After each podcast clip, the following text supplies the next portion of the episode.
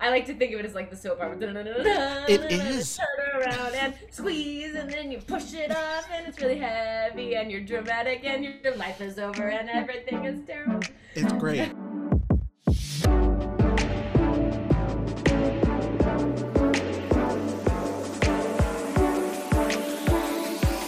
Hi, this is Jimmy, and you're listening to Stage Door Media.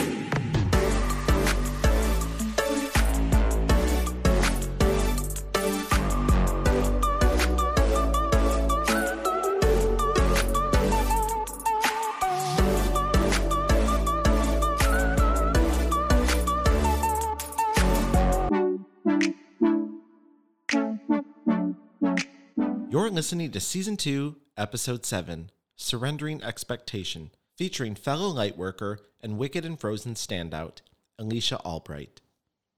All right. Hi, everyone. Welcome back to another week of Stage Door Medium. I'm Jimmy. I hope you're well. I'm so glad that you're joining us today. We have a guest today who I woke up today so excited. I was like, oh, I get to talk with her and just soak up like one iota of her the way her brain works. We're in for a real treat today. So before I introduce her, like usual, we started something new with season 2 where I just answer a question that's thrown my way about mediumship. And then I ask our special guest a question too. So the question that I got, let me see, I have it written down. I had written down, is there a proper way to train, or is there a proper way to channel energy? So this was coming from somebody earlier in the email. They'd expressed that they had interest in learning how to do this, how to like medium. I know that's not a verb, but the answer is yes. So for me, I break it down into 3 steps. So, and I don't vary from it. Even now, after almost 10 years, I stick to it because it works for me, and I know that it's the way to go. So for me, I call it ground, protect, and then connect. So for me, I always visualize, you know, we're human, we're of the earth. So in my meditation, if I can get out and walk bare feet somewhere first, that's lovely. Most of the time I don't have that luxury. So I'll just walk around barefoot in the studio. But if I meditate, I do want to make sure that my feet are touching the ground. That way I can just feel connected, because I visualize during my meditation that the light comes like whoop, straight down and then right back up. So for me, that's step 1. I ground, I visualize little vines coming up and grabbing my feet and then kind of rooting me to the earth. Step 2 is I protect. So I call down white light energy is what I call it. I invite in only the highest and best. I'm still not seeing them yet. I kind of visualize that I've got like a little manhole above me. I always think of the one from Hocus Pocus where the guy pops his head out in the bus. But anyway, whatever works for you, visualization. Once I know that I'm connected and I can feel that earth energy coming up through me and then the white light going through me, I see it. Then I go, okay, I guess I'm ready to move the manhole from left to right. And then I see it, I visualize it sliding open, and then I'm ready. And then in terms of the process of how I connect, I think the biggest thing we have to do, and I remember our guest today, we were talking, she said something really interesting to me before about letting go of expectation, because it's when we have the expectation part that ego can get in the way, we can get disappointed. So rather, let's just go the deductive way. Let's just go, I opened it, who's here? Rather than going, I think this person's here, or just tell me what you got is what the best recommendation I could give for you. If you're a medium that is training or practicing, is what are you getting? And if it's wrong, just keep listening in and just go, okay, I'm going to give you a couple more details. Does this make sense? You know, I always say there's no shame in being wrong about something. So many mediums are afraid to own up that they're incorrect on something, and they'll try to pawn it off on you going, oh, well, you misunderstood me. No, own it, move on. Because I always say like ego, I abbreviate it as edging God out is what I call it. So when we let our ego get in the way, the yucky stuff starts to happen. So that's my advice. So ground, protect, connect. Okay, so I'm so excited to introduce our guest today. So we have this it's just incredible human being, Lightworker. I'm going to call her Lightworker because what she does is lightworking. Broadway credits, Wicked, Frozen, the tours of Wicked as well, A Chorus Line, Cassie, Jesus Christ Superstar, Feed Your Soul Project. There's so many things that we're going to talk about, but please help me in welcoming the incredible, incredible Alicia Albright to our episode today. Hi. I'm so excited to be here. I'm so excited. Like, literally just to like see you nodding when I was answering some of the stuff. I'm like, oh, another one. Another person gets it. You just dropped so many knowledge bombs, listeners. I hope you really got that, because I feel like what you just said applies to everything. And there's I'm just gonna dive in. You go. There is a statement that I love that's exactly the same that comes from yoga philosophy, because I'm a yogi as well, is I surrender my attachment to the outcome of a situation. I'll say it again for those listening. I surrender my attachment to the outcome of a situation. And how I think of that is that same thing. You open up, you show up open-hearted, you share of your gifts, whatever those gifts are. If they're mediumship, if they're being a person in theater, that's being a vessel to share a story and share light, and then you let go of what happens, and you trust and have faith, because that's all we can do is show up open-hearted, be a channel of anything, of communication, of a story, of listening in a conversation. And then we never know what's going to happen, so you just let go of attaching to wanting to be good, wanting to do that, like wanting the applause, wanting to hear the relative that they're wanting, and then it blocks the blessing. So I relate so much to all the truth bombs you were just saying. I was like, work. Well, it's truly the applause thing, it's funny. Like, my first couple of years is developing, and every so often still, I think it's human to be in any line of work. If you're performing, of course you want to hear applause, because it's the way we're trained is like, it's the external, extrinsic, like the gold star of, hey, we're with you. Then I think of like UK audiences in theater and how they're really not that enthusiastic until the bows. Like they view it as more of like a respectful, but with mediumship, it's really this idea of course I want to know, like, and then I think back to these episodes of Long Island Medium.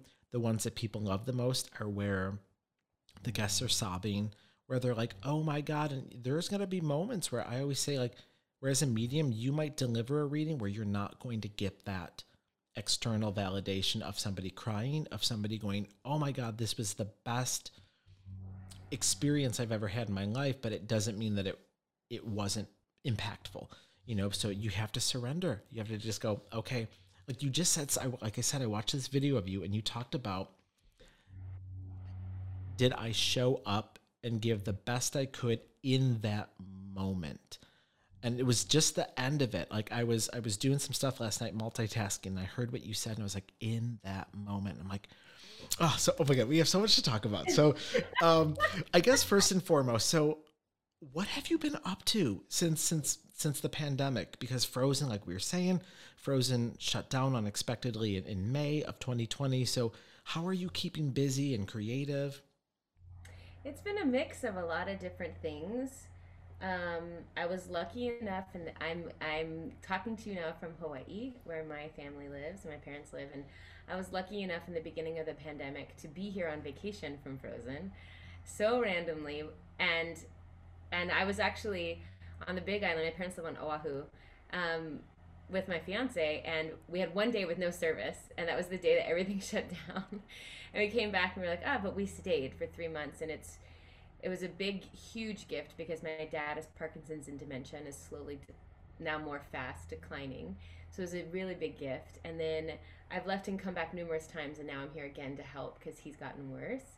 So I've spent a lot of my time with family in Hawaii, and Hawaii is one of the most healing places in the world for me. I've also focused on a lot of healing for myself and for others, for my family, and collectively for the world. And so I've started to create through Feed Your Soul Project, which is a company, or not even a company yet, but a project I've been working on for many, many years, of just basically how do we create practices that help us to share our light with the world. And I know that, so during this time, I had more pain and anger and a lot of feelings that I had never also had the space to have to face, and the lack of things to do to have to face. that I've worked through them. And so for me, it was finding techniques to help me remember who I am beyond all those feelings and accept all those sides of myself that are uncomfortable and that they're okay. And so then whenever I find new techniques that help me, all I want to do is share them. So I've started classes where I kind of don't know what to call it yet. It's kind of like a self-care class, a self-love class that shares things from meditation, movement practices, whether it's yoga or Qigong or dance, journaling, breath work, emotional freedom technique, tapping, Reiki healing. I've become an advanced Reiki practitioner during this time. I've studied it more yoga, and I've gone into a lot of different teachers that bring spirituality and psychotherapy and mental health together. So I've been studying with a lot of different people in that vein. I feel like people have different ways that they can help in this time. And I feel like I just want to create spaces where people feel safe to explore who they are, and that so they can go then and share their light with the world in whatever way that is. With Feed Your Soul Project and with breath work, and how is it structured for those that take this, I guess, that participate? Is it a drop-in, or is it like, we're going to stay with this for X amount of weeks? Right now, it's just been drop-in, and it's just been when I can do it. Right now, I'm pausing a little bit, focusing on family healing. Sure. But it's just something I've offered really for free, and or for whatever anyone could offer.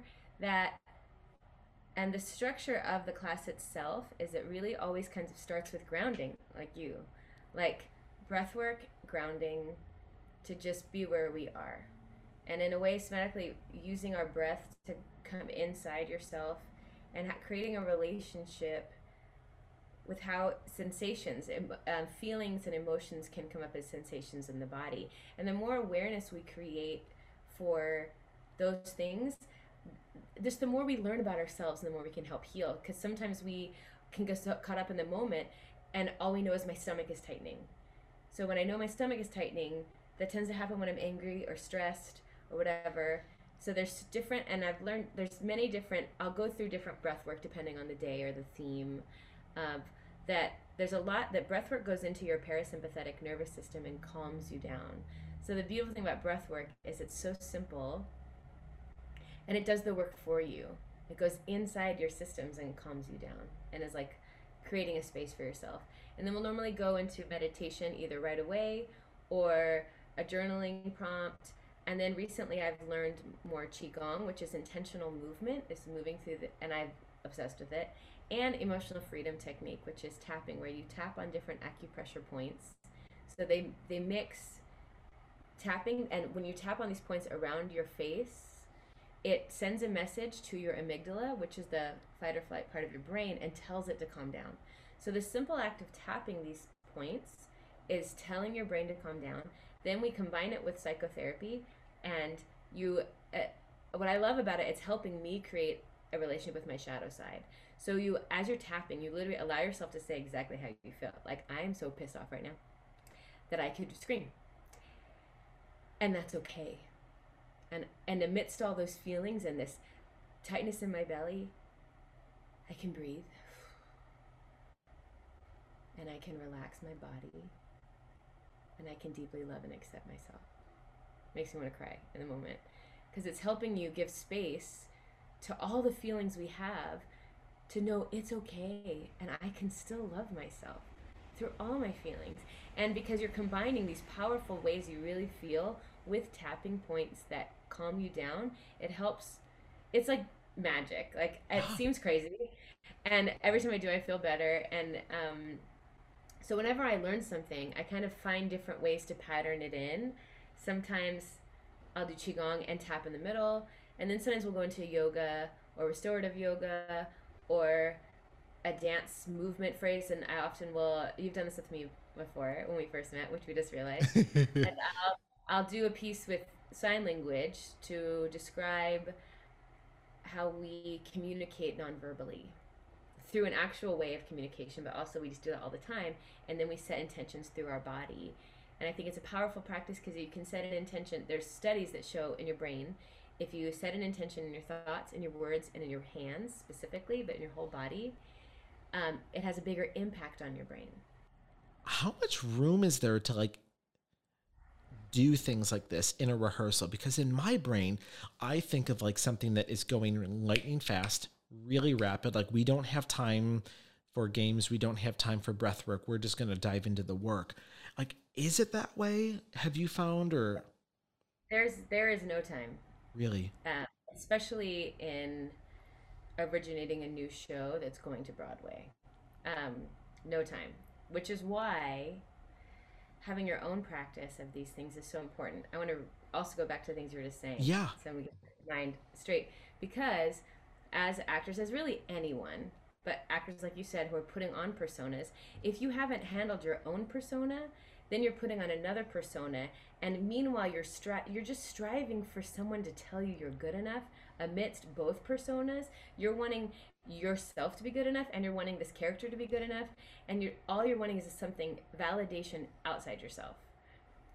And even, which sometimes comes and then sometimes doesn't, when we base so much of it off that, off of a callback, off of, even when you get the gig, you think it's going to answer, you think it's going to heal that hole, but it doesn't, because then you're still needing it in that room where they don't have time to make you feel better in a way. They don't have time to go woo-woo unless you are like some star.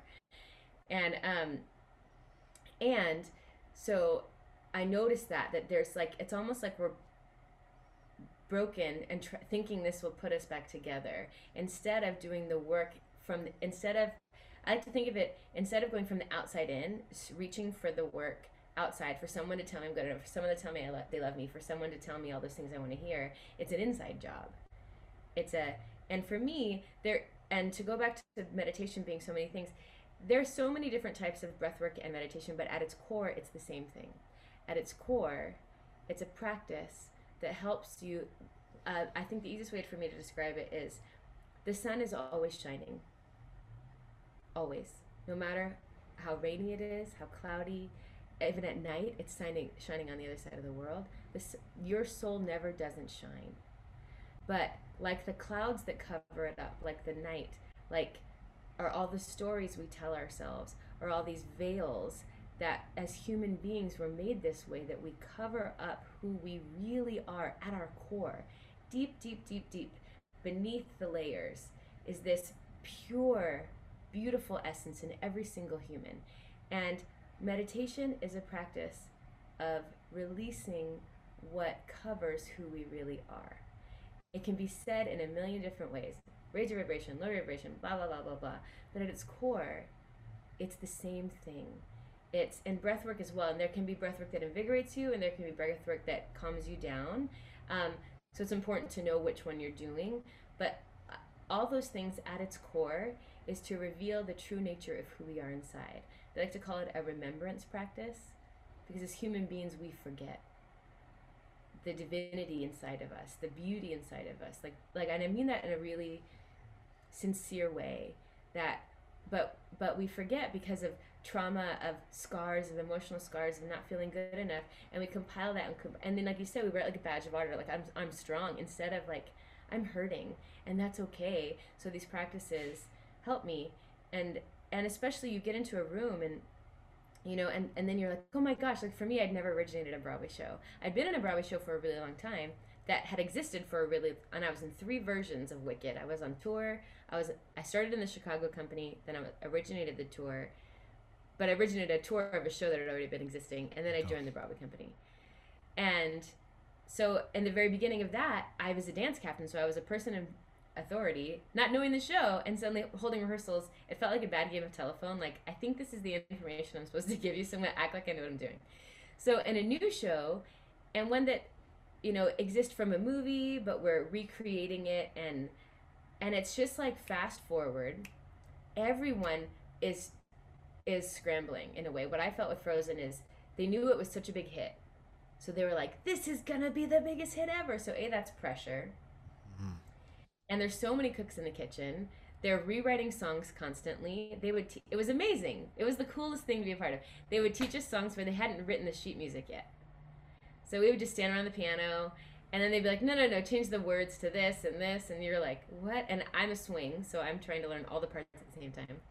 We would churn and burn a huge dance number of 30 people.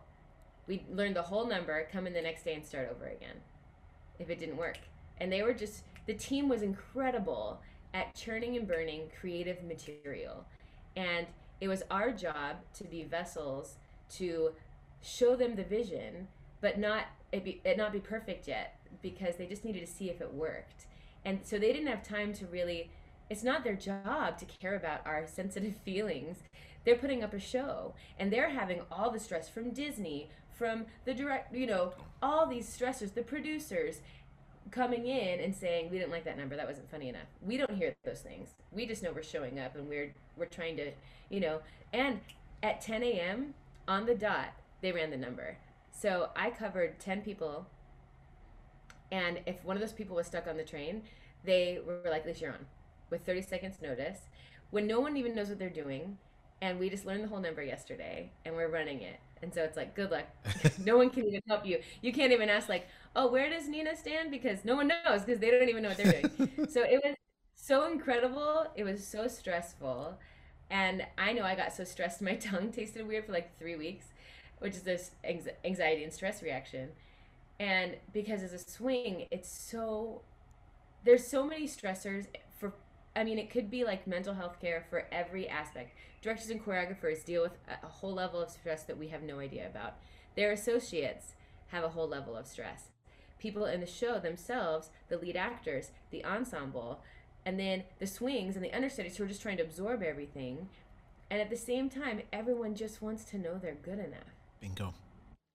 And so, and the minute I would see people get moved to the back of a formation and sob in the corner, thinking they weren't good enough because they got put in the back, and or they weren't featured, or they were waiting and they weren't in the dance break. And I would just see their faces fall. And some people, sadly, I would see them lose their integrity because they would be in the back of the formation, so they'd mess around later when we were running. And I realized, because you're an observer as a swing when you're not doing it, and so it's almost like I'm observing all the things, including like their hearts.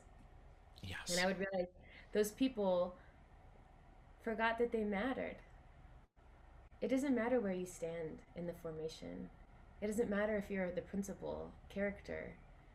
It doesn't matter. You're light, and it makes a difference. I know I make a difference even when I'm not on stage. I make a difference in the building by how I share my heart with every single person.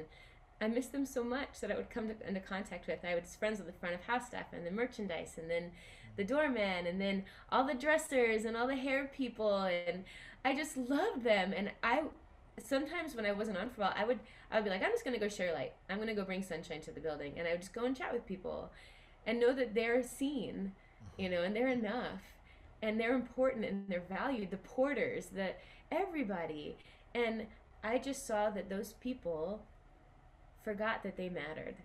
And they, because even if someone else didn't think they were good enough, it doesn't matter what those people think. It matters what you think. And it's not a way of like, I'm, you know, screw you. And that's one way to do it.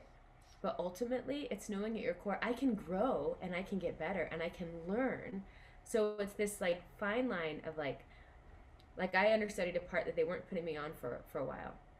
And I'd had a bad experience at Wicked where they had told me I understudied Nessarose, and at one point they were like, you're so amazing, you should play the role. And then I'd had a rehearsal they didn't like, and they threatened to take it away from me. It was a roller coaster.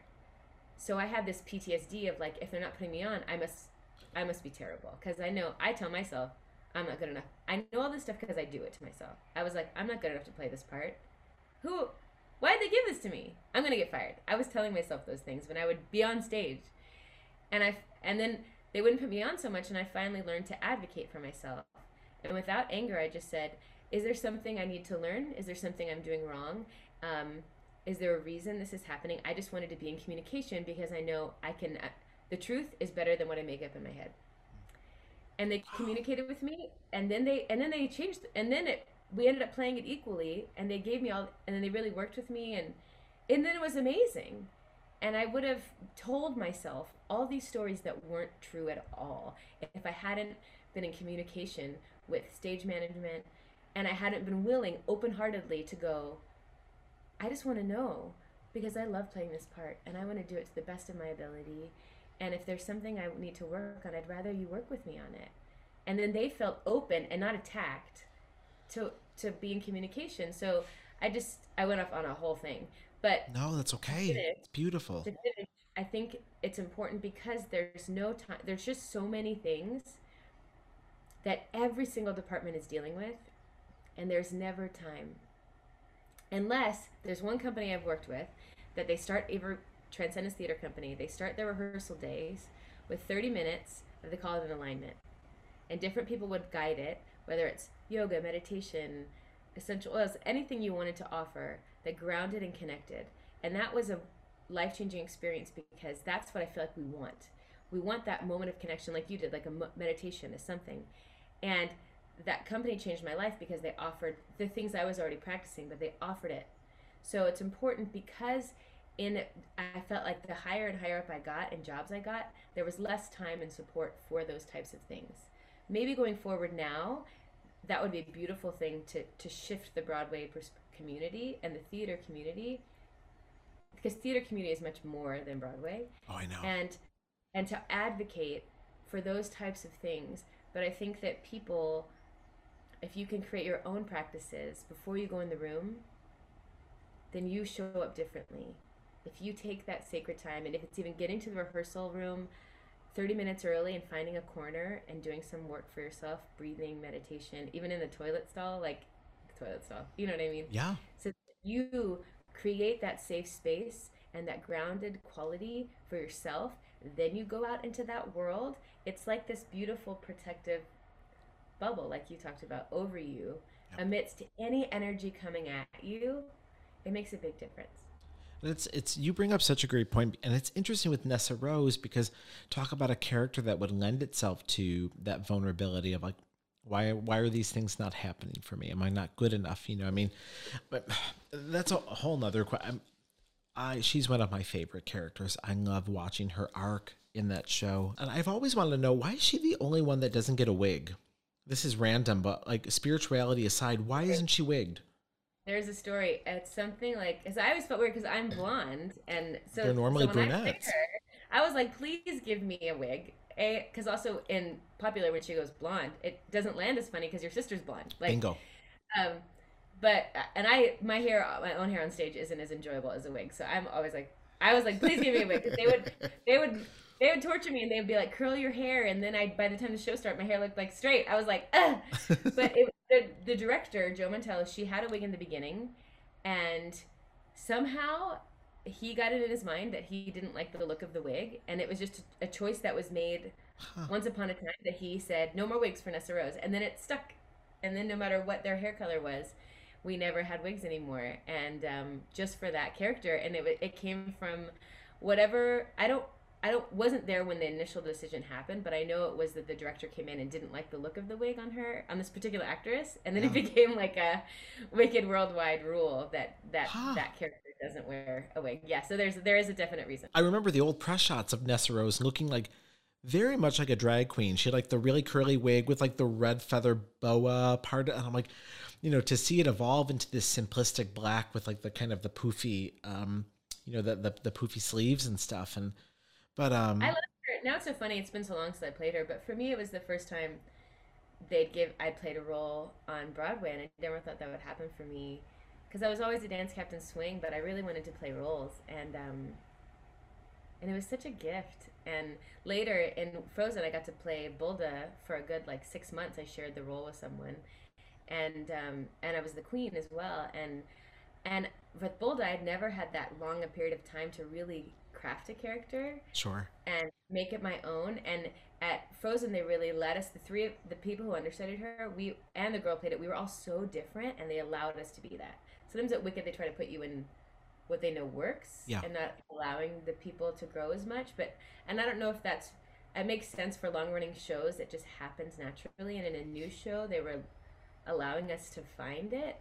But with Nessarose, I think even now, what I know now about my own psyche and human psyche of her being this person that is so vulnerable, but also, you know, there's moments when we snap. You know, everyone's done it, and we witness hers, yeah, and it comes from deep hurt of not being good enough and not getting the love that you want more than anything. And that's also layered upon like familial stuff, and you know, so she's a fascinating character. And I was really, and for me at the time, now I'm more connected to that side of me, but then everyone just thought I was always happy all the time, so I think they were kind of shocked that I played her. And for me, it was so fun. A couple things. You know, you see all these like TikTok challenges. I want to start that like It Was Elphaba challenge. So like literally I make the joke with my husband every time I'm rolling out the trash and it's heavy as hell. And I feel like, because you know exactly what I'm talking about when she goes, it was Elphaba, Bach, it was Elphaba. And then she like, you see the gravity of it. Like literally I feel like a Broadway Nessarose when I'm wheeling the garbage out to the curb, like in dirty ass sweatpants. I was like, it was Elphaba with like the hand. Of her pushing the wheelchair off, because that wheelchair, she's heavy. And the funny thing is, on Broadway, inside scoop, so on Broadway it's a rigged stage. Yes. And so you have to have all these things for the wheelchairs. You have to have locks in place so it doesn't slide down the stage. So that big fancy wheelchair in Act 2 in Governor's Mansion, you have to, if I remember it, you have to really squeeze the top, and then because it's always locked, so it doesn't roll. So then you're also like, it was Elphaba, and it's like da, da, da, da, da, and it goes, and then you're like, I like to think of it as like the soap opera. Da, da, da, da, da, it is. Turn around and squeeze, and then you push it off, and it's really heavy, and you're dramatic, and your life is over, and everything is terrible. It's great. I always think of, like, you brought up such a great point about her too, about these characters that are, we all snap at some point, and so we're gonna start that, the Nessarose. You haven't yet, you will someday. Right? You have that to look forward to. I know. I always say sometimes when I bring souls through, there's the folks that are like the Nessaroses, so to speak, where we remember them as, I think, while they were here in the physicals, like the villain of the piece, or so to speak. And that's the beauty of mediumship, is that we're then being able to channel their side of the story and going like, okay, they might have been X, Y, and Z at face value, but if you knew what they were combating at the time, or like or sometimes we know and we just don't care. But I'm like, no, we really have to go, like, this is what they were, what was stacked up against them. And there's moments in our reading. How so? So my grandmother, who has passed on my mom's side, I think she dealt with depression and maybe bipolarism, but never diagnosed. And my mom doesn't actually really talk about her very much. I had a relationship with her. She's passed on now, but she was always the type, very sweet to the grandchildren.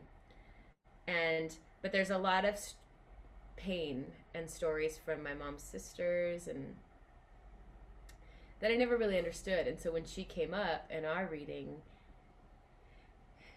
you know, I finally had said, I was like, I don't really know her. I don't really know a lot about her because of this stuff. And you brought up a thing about a shoe, which was like an amazing thing, because I forgot about that. Stories of pain, abuse with the shoe, and but you had opened up that her story of perhaps dealing with postpartum depression and not understanding, and my grandfather being so busy, and her having all these feelings she didn't understand. And if you can imagine back then, what's the 50s, and you know, like, to all these children, to have mental health things that you don't understand, you don't talk to anyone, you don't talk to your husband about it, you don't have a therapist, they don't talk about it, and so then it just implodes and gets worse, and you take it out on your children. Not that it's okay, but it for me, it was just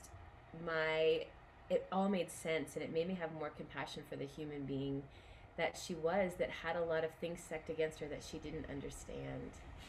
And it's that, exactly what you said, that opening of her story of, like, I feel so much compassion, and I wish she had had someone, because I know, like, I feel so blessed to have tools when I feel that way in a world that makes mental health more normalized. And I have a partner who just looks at me and knows what I'm feeling. And he's like a safe haven of, like, it makes me want to cry thinking about him. He's just, I can say anything. And he's like, I love you, it's okay. And it feels so healing to have a partner that I can tell everything to and know that I'm still safe and accepted and I'm not crazy. So if I didn't have all that, I would go crazy, you know what I mean? So it just makes me feel for her. And you're right, every person has a story. Every family member we've had, every person in the world, and my tradition, what I've learned is they also say those are our biggest teachers. You know, like the people who trigger us, the people who in our families who challenge us are our biggest teachers about our own journey. In a couple of weeks, I have I'm taking a vacation, and it's not that, no, don't get me wrong. Like when I'm in the thick of a reading, like I'm not thinking about anything. Like I blink and the reading's done. Like that's how much I love what I do. But it also doesn't mean that it's not draining. That's always something that's resonated with me about the performer's life, is that, let's say, even there, if there's a day where you don't have a cleanup and there's no rehearsal and you just go and do the show, you might only get through those 3 hours, you know, from start to finish. And you're like, I'm whooped. Like where I can get through my office day 8 hours and be like, now I'm tired. I can get through 2 hours of readings and be like, it feels like 8 hours. And so while I'm 100% present in it, and I try to be, I should say, we drain down more quickly. And I also think it's interesting because there is a real pitfall in mediumship of, because we are going, come on in. I want you to feel seen, safe, protected, and I want to allow them to offer insight into your issues. There comes a real moment in time where if we're doing that too much, we neglect our own self-care, and you know, you get it. And so for me, I was like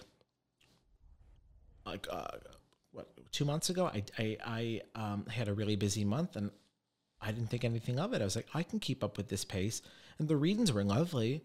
They were, and I was really proud of myself, but it doesn't mean that I wasn't exhausted. So when break came up, I was like, I told my husband, I was like, do you mind if I go away for a night? I'm going to go hike. I'm going to go up to the mountains and recharge my battery. And he was like, go for it, babe. He's like, you know, like, and I came back and I was like, oh, it just took a little.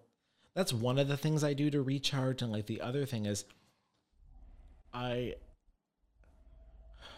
this one gets me emotional sometimes. I have a photo of myself as a kid that I keep as a favorite on my phone. And when I'm having a rough day, I pull up the picture of like the young version of me that's like 6 or 7. And I go, would you talk to him that way? Is what, and, or I'm like, if this was a student of yours, would you talk to them that way? And goodness, that gives me so many thoughts. My teacher's 82 and still teaches, and she's brilliant. And she's a yogi meditation teacher, yoga teacher, has her own yoga studio called the World Yoga Center, and studied in India, is also a psychotherapist. She's amazing. Yeah. They say if you have a puja or a sacred area in your house with things, for my fiance and I, we have a whole section of crystals and relics and family stuff, and they say put a picture of your young self. So I have a picture of baby me and a picture of baby him to honor that person, and where you can see it every day, so that you're honoring that child inside, that innocence that is still within you, but we forget. But it's a beautiful practice. I love that you do that, that you actually put it out. So I encourage you to put it out somewhere so that that you remember more often that you that's still there, you know? And it does. And so the other stuff made me think of, I feel like the more you're doing something you really love, it's almost like the fire is burning hotter. So it's more exhausting, you know? So people who are doing energy, people who, even actors who are sharing their light, that's in a way, it's sharing energy. It's energy work. You know, healers, mediums, you're a healer. You know, people doing energy work, people doing massage, people doing teaching yoga and meditation. Like it is draining because you're giving so much, and if you're not protecting yourself, it's gonna seep from you. And I think every human, and I was thinking about this because I paused my teaching for a while, because I finally was like, what was calling to me was deep healing. Deep healing recharging is the most important thing, because you can't share of whatever gift it is you have, and unless you're fully deeply recharged. Like for me, it's easier in New York. I have a harder time because nature, like it did for you, it really recharges me. And there's something about Hawaii that is so healing. I literally climb trees and sit with a journal in a tree. I'll journal in trees, and people walk under and freak out. I'm like, whoa. And I just, for me, it's the water. There's something, I can be going through trauma in my family, and I just go to the water. And the goddess of water in Hawaii is Namaka Okahai, and so I honor her before I get in. And it just makes me know everything's gonna be okay, because there's this, like, I feel held by the water and safe, yet free and liberated and expansive, and that I can fall back and I'm not gonna hurt myself. And I'm held in any way in which I move my body. And there's such wonder. And it reminds me, nature reminds me of the wonder and the healing that hardship happens in nature, and there's still always growth and rebirth. You know, so I think, and a lot of energy workers and people in theater, we shame ourselves if we don't want to go to work. I remember when I got that point, as I was in a Broadway show, I was living the dream, and there was days I didn't want to go to work because it was hard. 8 hours a week is hard. And I didn't have time to live my own life. And that was my life. But there's still a me beyond my work. Even when my work is my passion and my soul, there's still a me beyond that. That is the first. Because I can't give to my people I'm teaching, to your clients, I can't give to my partner, I can't give to my family, if I haven't given to me. And the deepest way, not in a selfish way, in a way of like healing. Because when you do that, the light ripples, like you can't stop it. Because you have to take that time to really care. It's like, I think of my heart, and I just want to like give it this safe space. So we have a question that came in from a listener that was not about mediumship, it was for Broadway, and they were talking about a swing on Broadway, and or I guess, or any show, whether or not it's Broadway or not, but I think more for the Broadway track, they asked, with a swing, what are the full duties of a swing? Do you also have to run rehearsals? Is that the same thing as dance captain? And they had asked me a question about, from a financial status, are you paid per track that you know, or is it only if you go on? I love this question, because dance captaining swinging is a really confusing position that not a lot of people understand what we do as our job, as well as monetarily, that's a whole other thing. So I'm totally gonna break these down. So as a swing, it is your job to cover the people in the ensemble. So for example, at Wicked, I covered 9 different roles, and I was an understudy. So an understudy is someone who covers a principal character. So I understudied Nessarose, which was another person, but I swang all the girls in the ensemble. So that means, and in Frozen, it was 10, ended up being 14 parts, and I covered, and 2 features, which is something I'll get into later. But so when you go on for that person, you do their whole track, which means, because normally people in the ensemble play many different roles. So I don't give a character name because they normally play so many different people. But you do exactly what they do on stage and off. All their choreography, all of their lines. You sing their vocal line. So if it's a soprano, I sing soprano. If it's an alto, I sing alto. If it's a second soprano, I sing second soprano. So it's not just the physical stuff, it's also the vocals. And so sometimes I would sing a strong sopralto, like I would go on singing soprano and realize I was on for an alto, and I'd be like, oh, this is my note, you know, because there's a lot. And then on top of that, off stage, you're going to the same areas that they do quick changes, doing the quick changes the same way they do them. Sometimes you have your own costumes. Sometimes you have costumes that are the same as the people you're on for. In both Wicked and in Frozen, I had my own track of costumes that were mine, that were my color of ball gown dress, which is not always the case, which is really special. But if it was a specialty part, I wore my version of the same costume than that person wore. So... but you do not teach. You're there. You're often called in more often because they'll have understudy rehearsals that swings are always at. to go over the different roles they play, and also help. We help new people because you'll be a body when a new person is learning something, and they'll always bring the swings in. Swings get utilized so much, which is awesome and also challenging because sometimes they're getting overworked. As a dance captain, you're normally a swing and a dance captain if you are a dance captain, because the positions help you do each other better. So as a dance captain, you're an assistant to the director and the choreographer. It's your job to help maintain their vision when they leave, day in, day out. So you teach the people who come in all the movement and the choreography and their blocking. And you work hand in hand with the stage manager if they're doing that, or the assistant director, who we had an assistant director on site at Frozen that helped us with that. At Wicked, we had the stage manager doing that role. So then, but you're also a swing, so you cover those people. And I feel like I taught them better when I was a dance captain because I performed them. So I could really be like, this is what you're going to see because I've done it. I know I can really tell you detailed information because I've done it myself.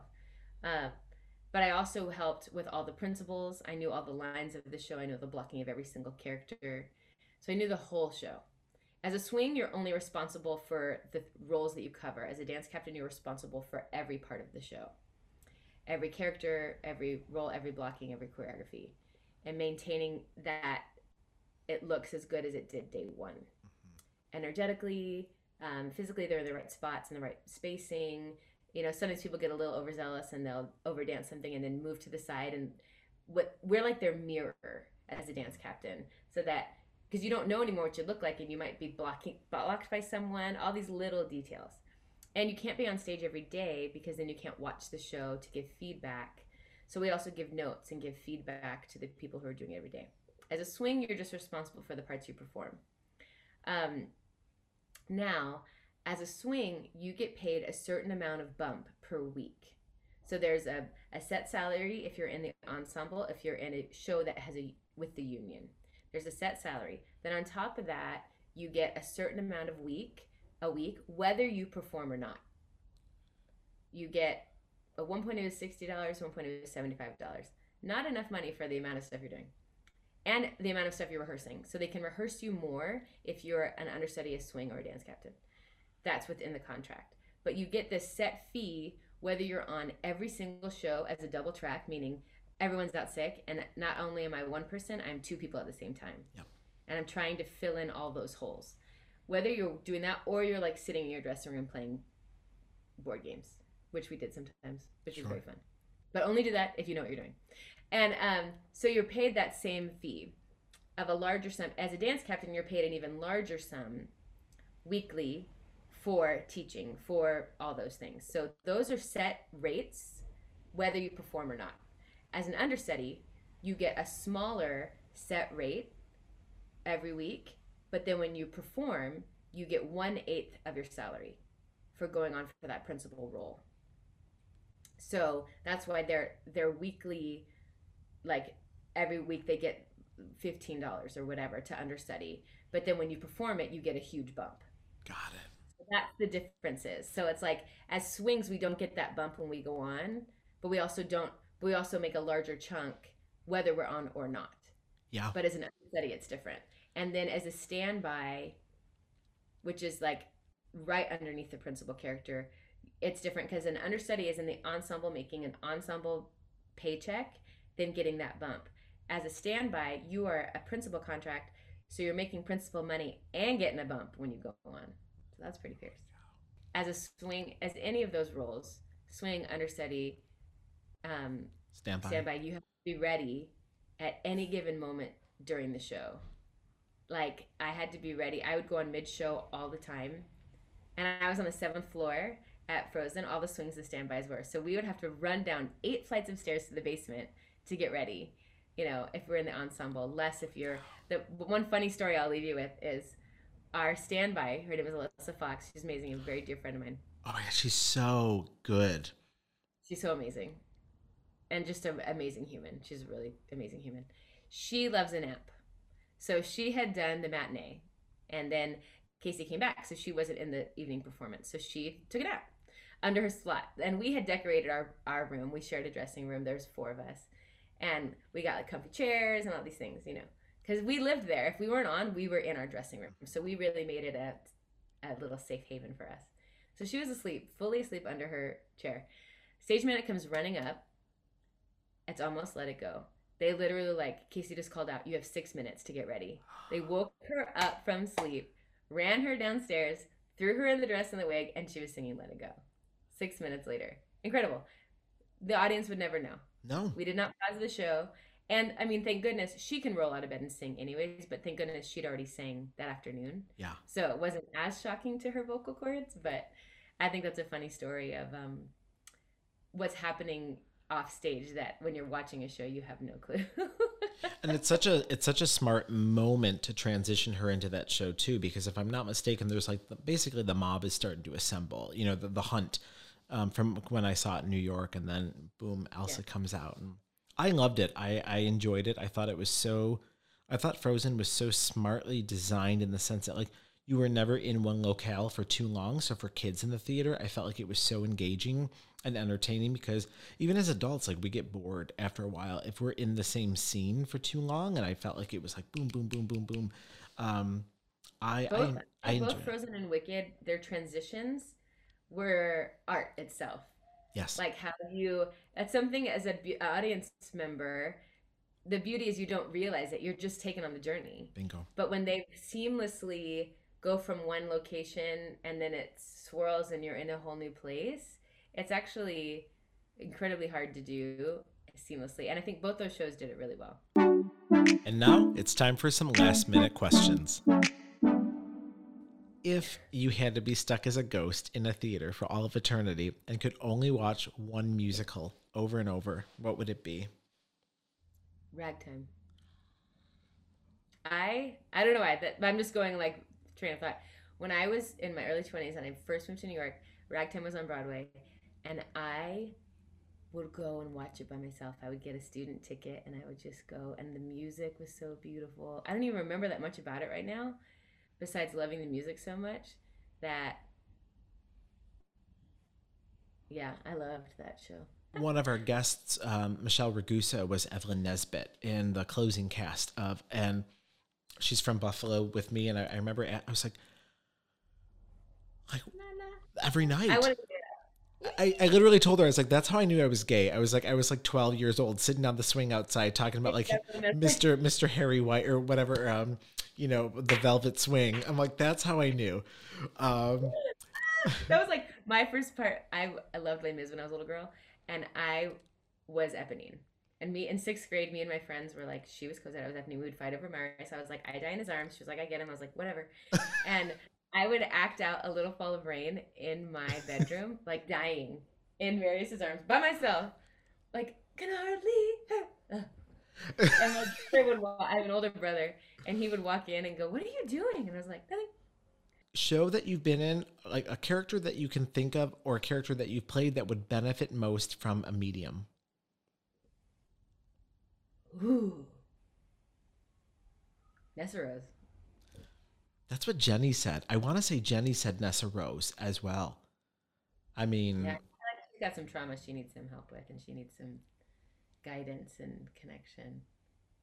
And then I guess final question, many, many years from now, hundreds of years when none of us are here, how would you want folks to look back in memory and remember Alicia Albright?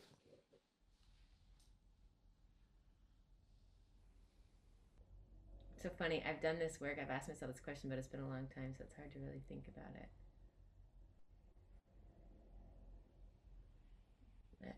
Through her light, she helped make the world a better place. Like it's coming up, I feel like I've always wanted to be someone that helped people to know who they are, to love themselves, to, and I would love to live my life in a way that inspires people to do that. That I want to be a safe haven for people, that they feel safe around me, to open up, inspired to do all they can with their precious life. And that, yeah, I would want to be remembered as someone who helped people do that, whether it's through conversation or teaching or sharing what I love and dancing underwater, whatever that is, that I want to be a vessel of light and healing. I can't wait to just bear hug you. I cannot wait to get to New York, bear hug you. I jump on people. I should warn you. Like, I jump on and do a full body rep. That's fine. Like, I will have my chiro appointment ready to go for when I get home. I will. I'm ready. So thank you so much for being our guest today. This was a real gift, and I hope you're well. And I feel like when I'm allowed to be my full self with someone like you, with another light bringer, it's so healing to just speak from our hearts and not put on a mask and not, it's like, for me, it's the most healing to just be like, these are the things I care about. And it's so healing. Yeah. So this is a really healing conversation for me. And I hope anyone listening, for you to know you're enough just as you are. There's nothing you need to do. You are beautiful and perfect. Exactly the way you are, and you are loved, and you are special, and you matter, and you make a difference in the world just by being who you are. I can't thank you enough. Thank you, thank you, thank you. Be well, and I will talk to you soon. Mm. Bye.